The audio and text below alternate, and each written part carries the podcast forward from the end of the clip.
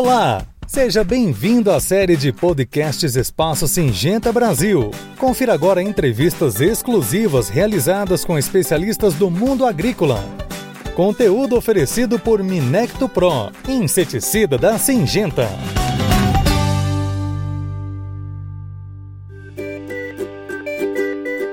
Olá, este é o Espaço Singenta Brasil, momento dedicado a muita informação sobre um dos insetos que mais preocupam a produção agrícola no Brasil, a mosca branca.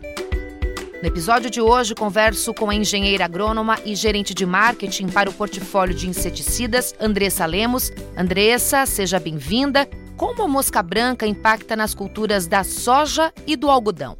Oi, Suelen. Bom, a mosca branca, ela é uma praga de fácil dispersão, né? Ela é polífaga, ou seja, ela se alimenta de diversos cultivos, né? E também de plantas daninhas, ou seja, ela tem alimento uh, por todo lado, né?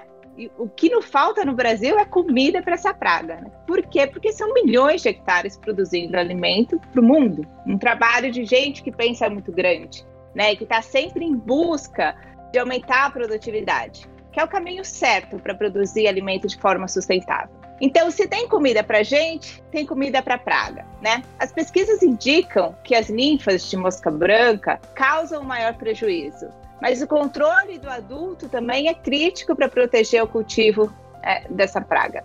Ela causa danos diretos, sugando seiva, roubando alimento da planta, e indiretos, transmitindo viroses ou deixando um exudado na folha que provoca a formação de fumagina. A fumagilha é como se fosse um guarda-sol que impede que a planta tenha contato com a energia solar, que é o recurso que desencadeia o processo de produção de energia. Então, faz que faz a planta crescer, né? Florescer, produzir frutos, grãos. E assim produzir o alimento é, que precisamos, ou as plumas de algodão, ou seja, os recursos né, para fazer esse mundo girar. Agora, Andressa, quais os principais impactos na rentabilidade na tua visão? Olha, Suelen, quando a mosca está no controle, o nível de queda de produtividade pode chegar a 40%, 50% de, de queda de produtividade. Isso não é aceitável, né? E mesmo em condições em que o produtor é, faz um controle, mas ainda assim ele não consegue ter um bom controle, a perda ainda pode ser próxima a 15%, 10%. O impacto em produtividade que o ataque de mosca provoca é muito agressivo. E se perde produtividade, é o impacto direto na rentabilidade. Qualquer perda pode implicar a inviabilidade da atividade. Então, eu já comentei, né? Essa atividade é muito importante para ela não ser atrativa. Então, portanto, o produtor tem que cuidar muito bem da produtividade do negócio dele.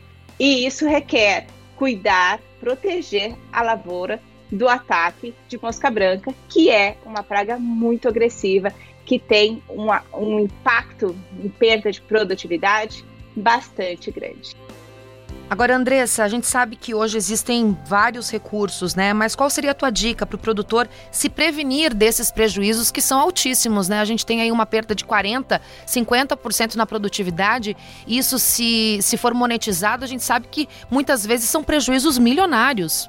Sim, muitas vezes prejuízos milionários. É, você tem toda a razão, Sueli. A dica, a dica é uma coisa que a gente sempre fala, né? Todo produtor sabe disso, né? O corpo técnico, as pessoas que estão no campo sabem disso, que monitoramento é chave, né? Mas monitoramento não é simples. Então, é, a gente tem a gente tem formas de melhorar esse, melhor, esse, esse monitoramento e é por isso que eu recomendo que o produtor é, comece a fazer uso de, de tecnologias que aprimorem né, esse, esse monitoramento. Nós temos serviços que otimizam é, e melhoram muito o monitoramento de pragas e doenças. Uma das nossas soluções tecnológicas é o CropWise, né, que ajuda o produtor a proteger seu cultivo através do monitoramento georreferenciado de forma customizada à necessidade da fazenda.